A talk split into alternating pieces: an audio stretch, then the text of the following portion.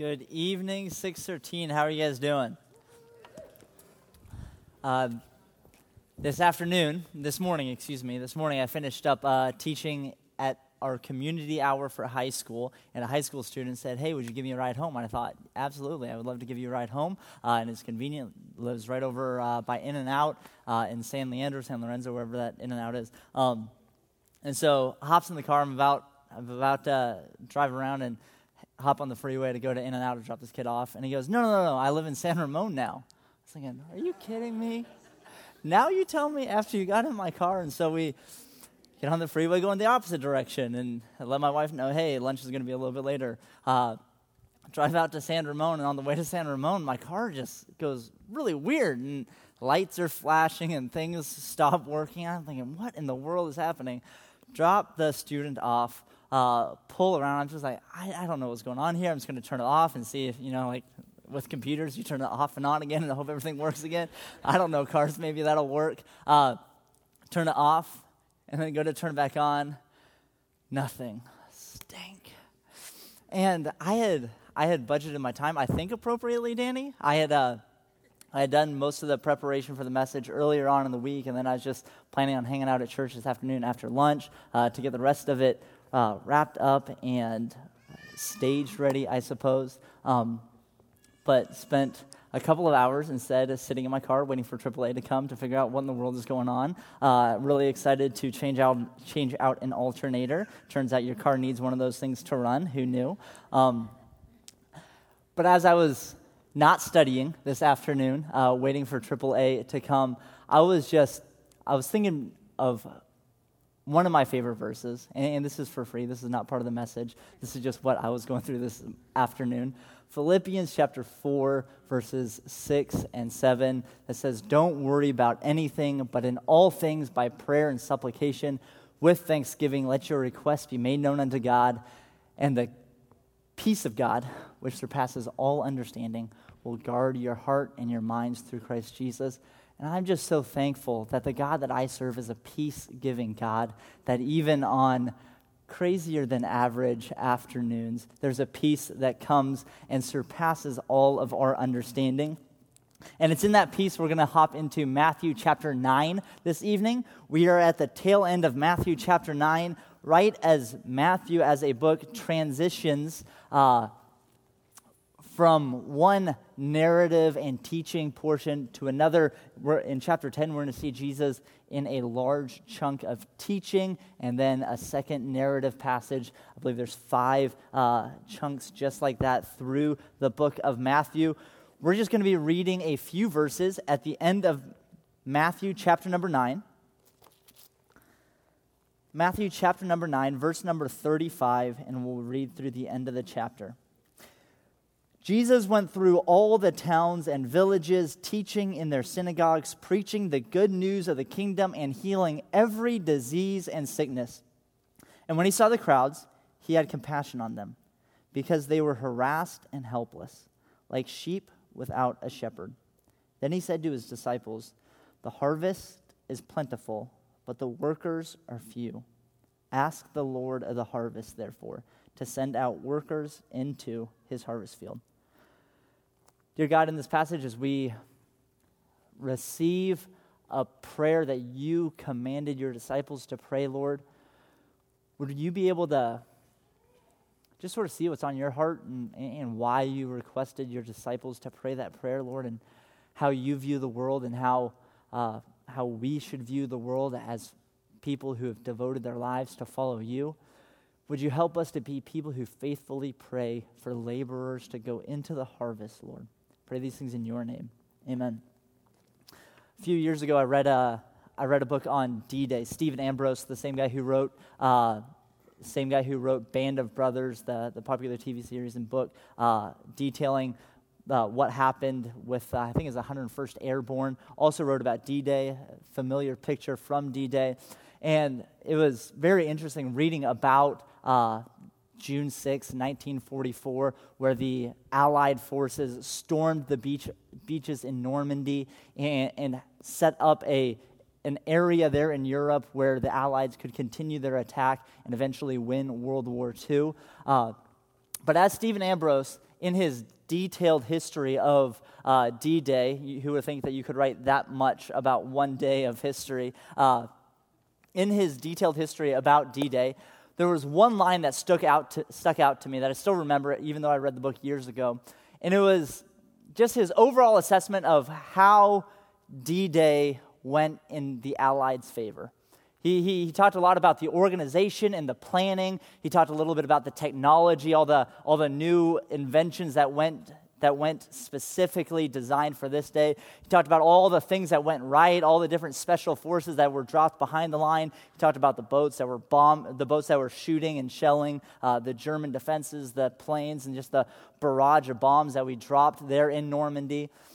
But when he looks at all of the evidence and, and has a detailed look at the Normandy day, the Normandy invasion, what Stephen Ambrose says is that the victory in Normandy was won on the back of infantry. That it was the infantry, it was the guys in the boat who, under enemy fire, crawled up the beach and, and taking many casualties, made their way through the, through the fortifications, through the minefields, and, and went in and bunker by bunker, hallway by hallway, kicked out the German forces and took Normandy for the Allied forces. That it was on the backs of infantry that the Normandy invasion was successful. Here in this passage, and what I want to be talking about tonight uh, is this. If you're taking notes, here's what I want you to write down The kingdom harvest is going to be brought in by laborers. The kingdom harvest is going to be brought in by laborers. That as the kingdom work goes forward, as the harvest is harvested, as people are coming to Jesus, as the kingdom work is being performed, the way that that work is going to be successful, the way that that work is going to be accomplished is on the backs of laborers. Uh, a more personal way that we could phrase this is your help will bring in the harvest.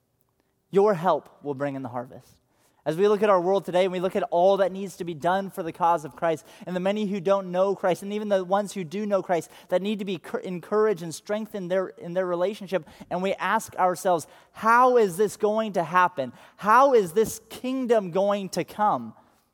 It's going to be your help that brings in the harvest.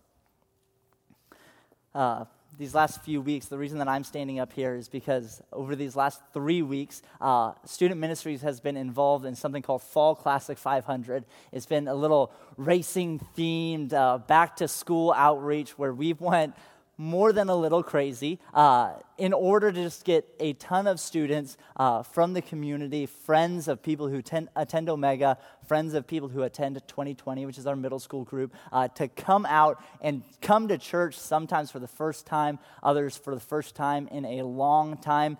And we've had just a lot of help in order to do this.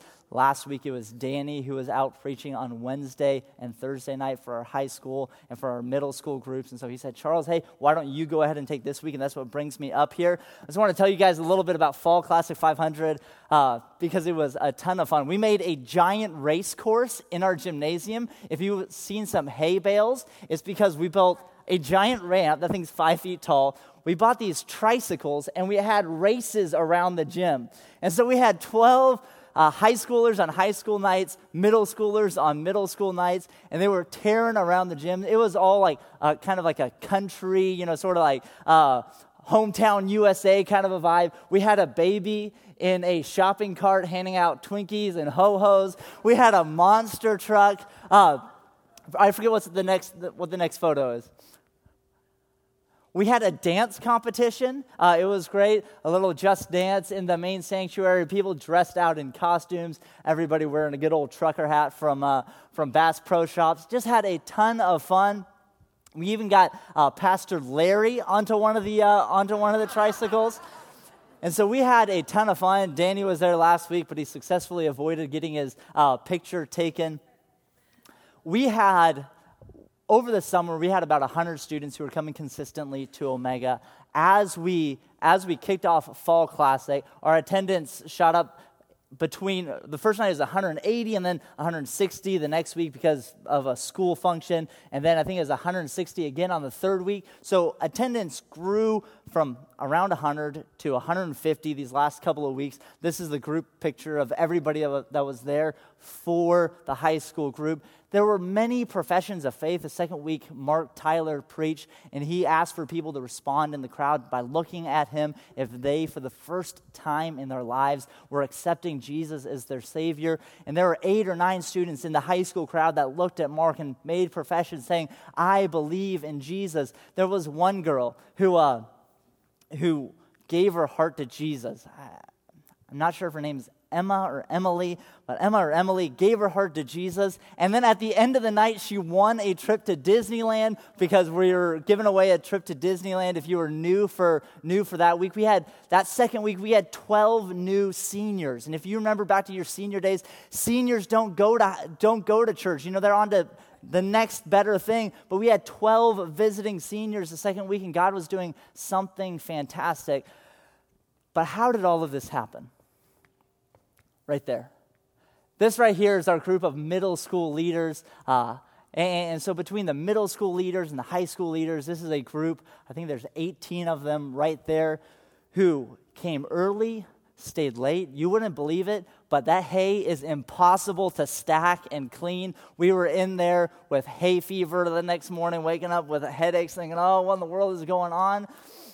And I say, I show you those pictures, I tell you about Fall Classic, just to illustrate the point if there is going to be a harvest, if we are going to be able to tell students about Jesus, if we're going to be able to do something that we are able to point and say, see what God did there, how that is going to happen is with many hands bringing in the harvest. That it's your hands, it's my hands that are going to bring in the harvest. The harvest is going to be brought in because of laborers as we hop into this passage and we look at how Jesus develops this lesson, bring our attention back to verse number 35. In verse 35, it tells us that Jesus went through all the towns and villages, teaching in their synagogues, preaching the good news of the kingdom, and healing every disease and sickness.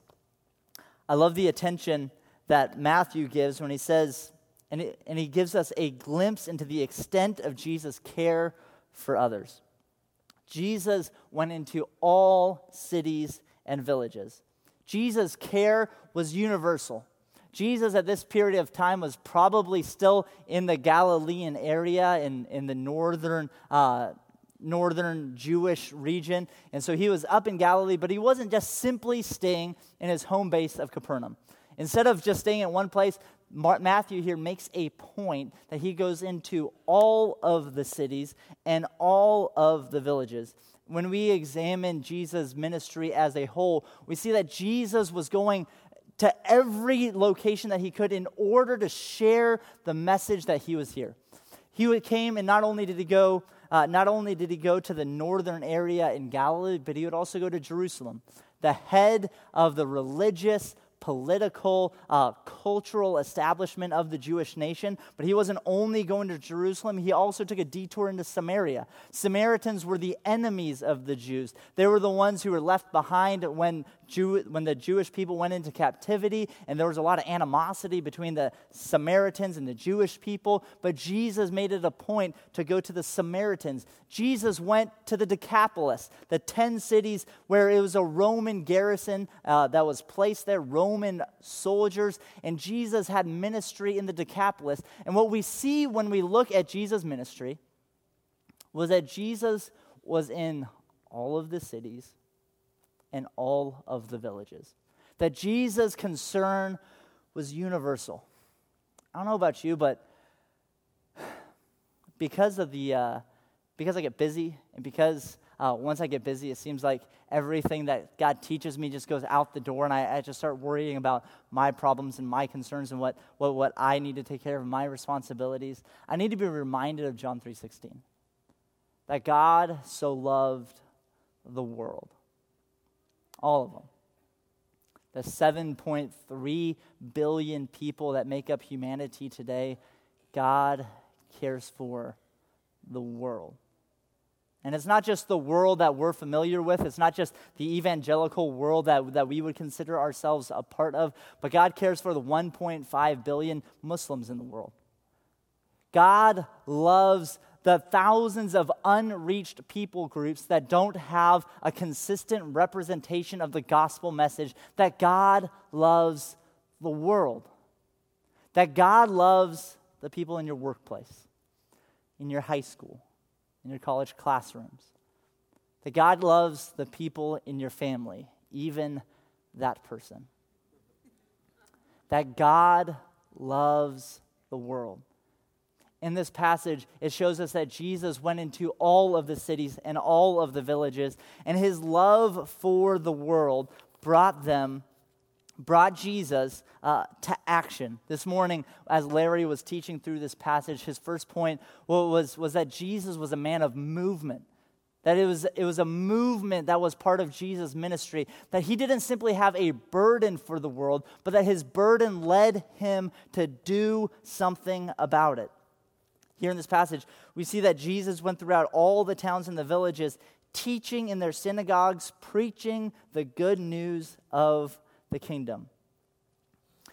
In every town and in every synagogue, the first thing that we see Jesus doing is preaching the good news of the kingdom in our day, uh, I think we're further removed from Jesus' initial audience that would have more clearly understood what the gospel declaration was. In that day, when there was a change of political, uh, when there was a change of a political ruler, when there was a new power instated, there would be messengers sent throughout the kingdom, and these messengers would proclaim the gospel that a new ruler was in place. And because of this new ruler, everything was going to be different. And that message, that heralding, that everything has changed was a gospel message. Jesus hijacked this term and, and he used it for his own purposes. And he said, Indeed, a new ruler has come.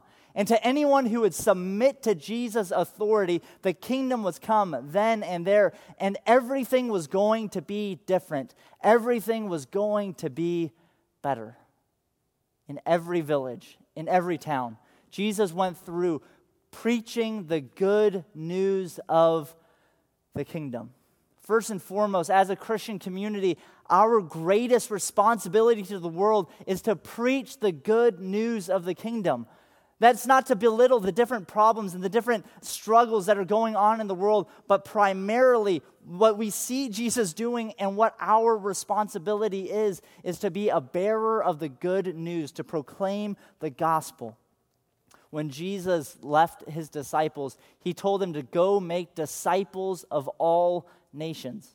In Mark, he told, he told them to go preach the gospel to every creature.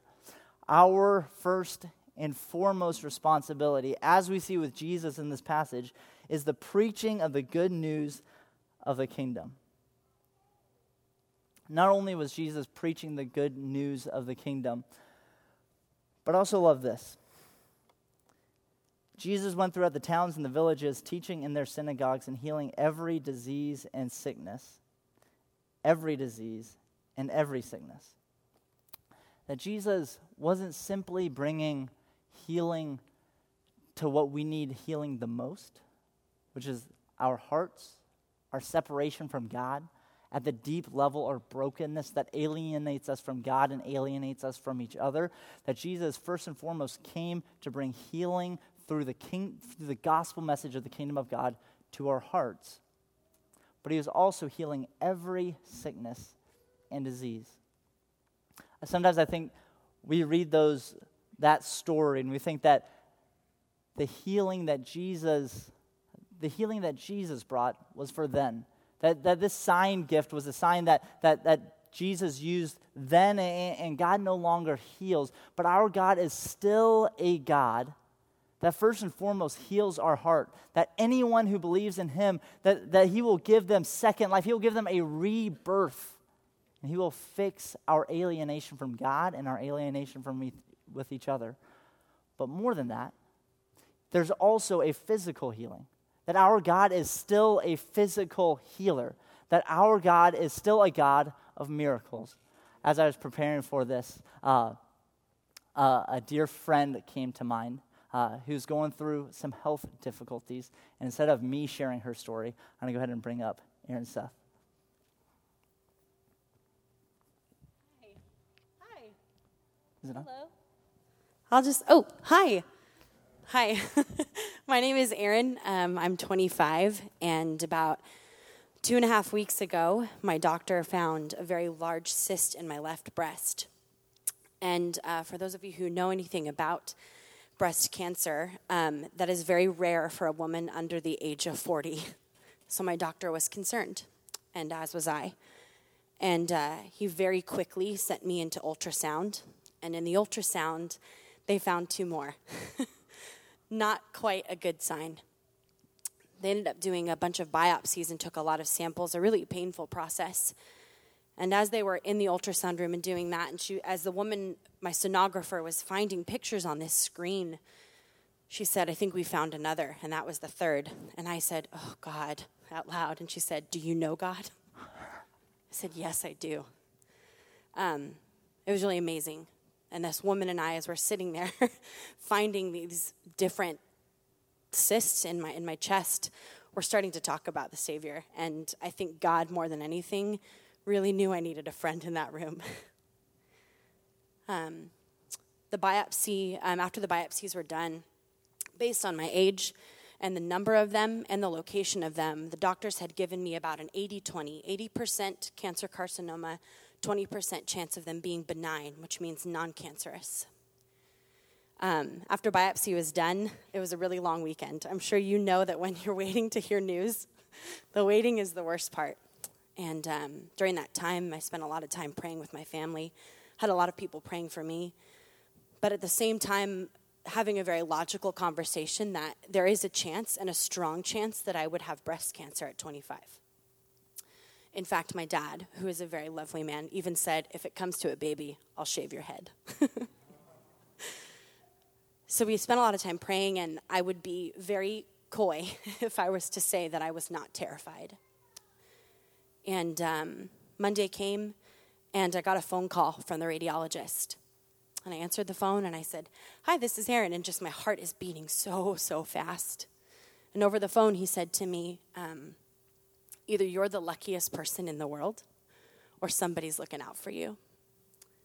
And I had a chance to tell him on the phone that that person is God and that there were tons of people who were praying for me. And after that fact, talking to another doctor who got the radiologist's notes, said that in his notes he had said 90% probability of cancer carcinoma after biopsy.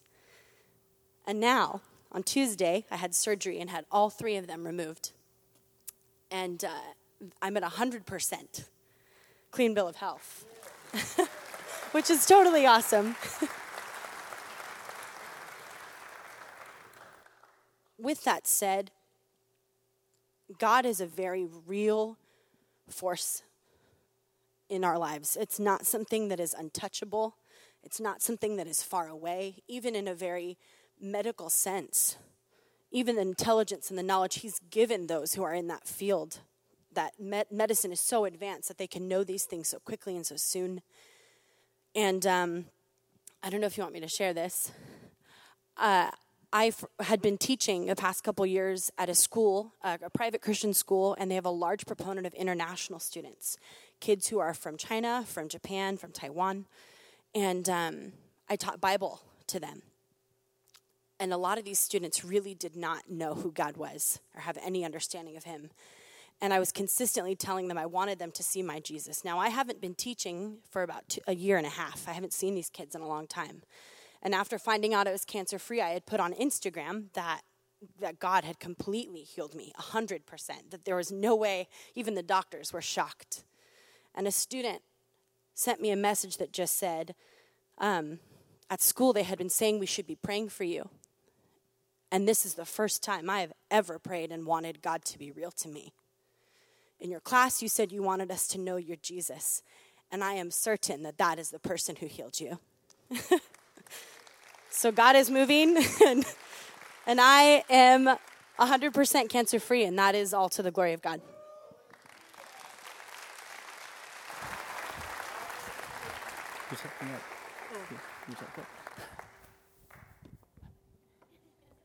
Nope, nope. I'll take.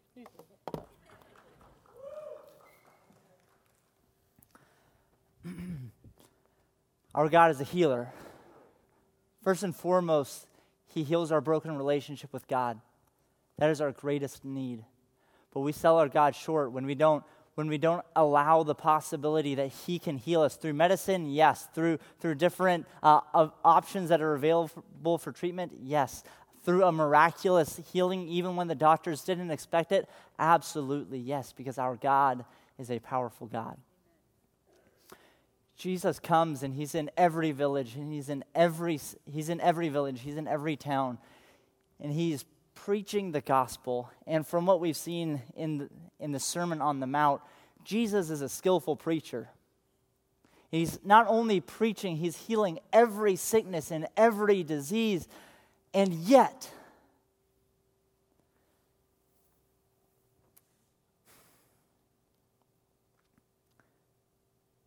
that he's in their synagogues preaching the good news of the kingdom, healing every disease and sickness.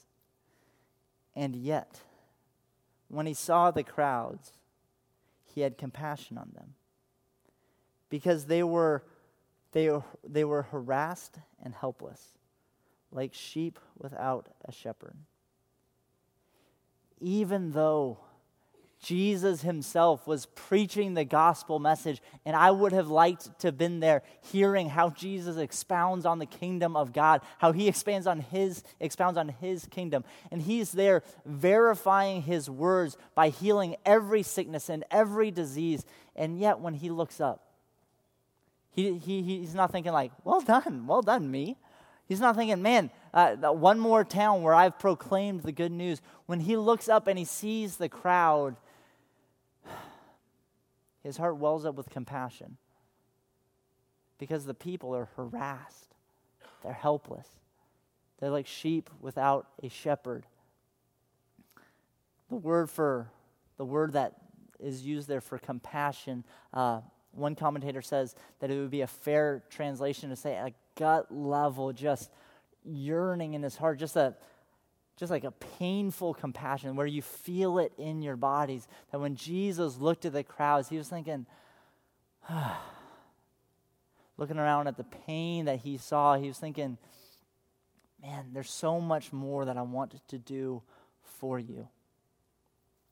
There was one time when I think I may have felt what Jesus felt here. I was sitting in my office. It was a Wednesday night, about to go on stage and about to teach for the high school group, when I get a phone call from a student who won't be able to make it. And she said, Hey, Charles, I don't think that I'm going to be coming to Omega any longer. Uh, I'm pregnant. And I think I'm going to get an abortion. And, and, I'm trying to persuade her no, there, there, there's, there's other options. There's other things that you can do. No, don't do it. Uh, let, me, let me talk you through this. Have you, have you have you talked to this organization? Have you talked to this person? Have you examined all of the options? Is there any way that we could further be of help to you? And no, I was just calling to tell you, uh, and I will see you later. From my office, I remember walking into Ryan's office just across the way and just feeling it in my gut, just, ah. Uh, both for this high school student who is about to go through an incredibly difficult situation, and, also for the child that wasn't going to get a chance to even choose for itself whether or not it got a shot at life. And I was just thinking, I, I felt it. Jesus, in this passage, it says that he was moved to compassion. That when he saw the crowds, there was just this, this pain, this. Mm, Jesus in Isaiah 53, which Danny read er- earlier, it tells us that Isaiah tells us about Jesus that he was a man of sorrows, a man acquainted with grief. That frequently our church services are a time of celebration, and they should be a celebration because our God is good and our God is a healer. But to fully be a follower of Jesus, we must also feel this aspect of what Jesus feels, where he feels a compassion for the world, for the lost, because they, har- they are harassed, they are helpless, they are like sheep without a shepherd, they are lost. Jesus looks at the crowd and he just he has a compassion on them. And here's his solution. With that compassion, when he saw the crowds, he had compassion on them because they were harassed and helpless, like sheep without a shepherd. Then he said to his disciples, The harvest is plentiful, but the workers are few. Ask the Lord of the harvest, therefore, to send out workers into his harvest field. I think when Jesus looks down on our world, even today, I don't think that his compassion has changed. I don't think that his, his yearning for his people uh, to be not, sh- not sheep that are, that are lost, that are without shepherds, but to be gathered into his fold where he would be the great shepherd. I don't think that that desire is lost as God looks down on us today.